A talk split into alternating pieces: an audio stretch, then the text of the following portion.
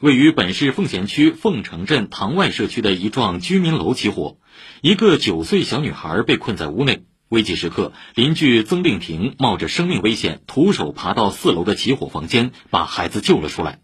救人视频被网友拍下来，引发广泛关注，大家都为这位平民英雄点赞。请听报道。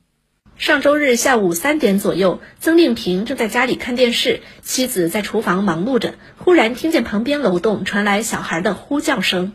听见外面一个小孩在叫爷爷爷爷，我老婆她把头一伸出去一看呢，我的妈呀，那里都着火了！她赶快叫我令平快起来，快起来，那里着火了，快快快下去看看。曾令平下楼一看，四楼一户人家的窗口浓烟滚滚，一个小女孩正在大声呼叫。他没多想，就冲进着了火的楼栋，沿着楼梯跑到三楼，才发现火势已经蔓延到楼道里，人根本没办法冲上去。危急时刻，他从二楼与三楼之间的窗口跨了出去，决定直接从外墙爬上去救人。爬出去就往人家的防护栏那爬过去，再往那个下水管道，然后嘛踩着那个铝合金再爬。你以前是做过这方面的工作吗？比如当过兵？没有呀，我看到我现在想起我怎么上去的下来，我自己都不知道。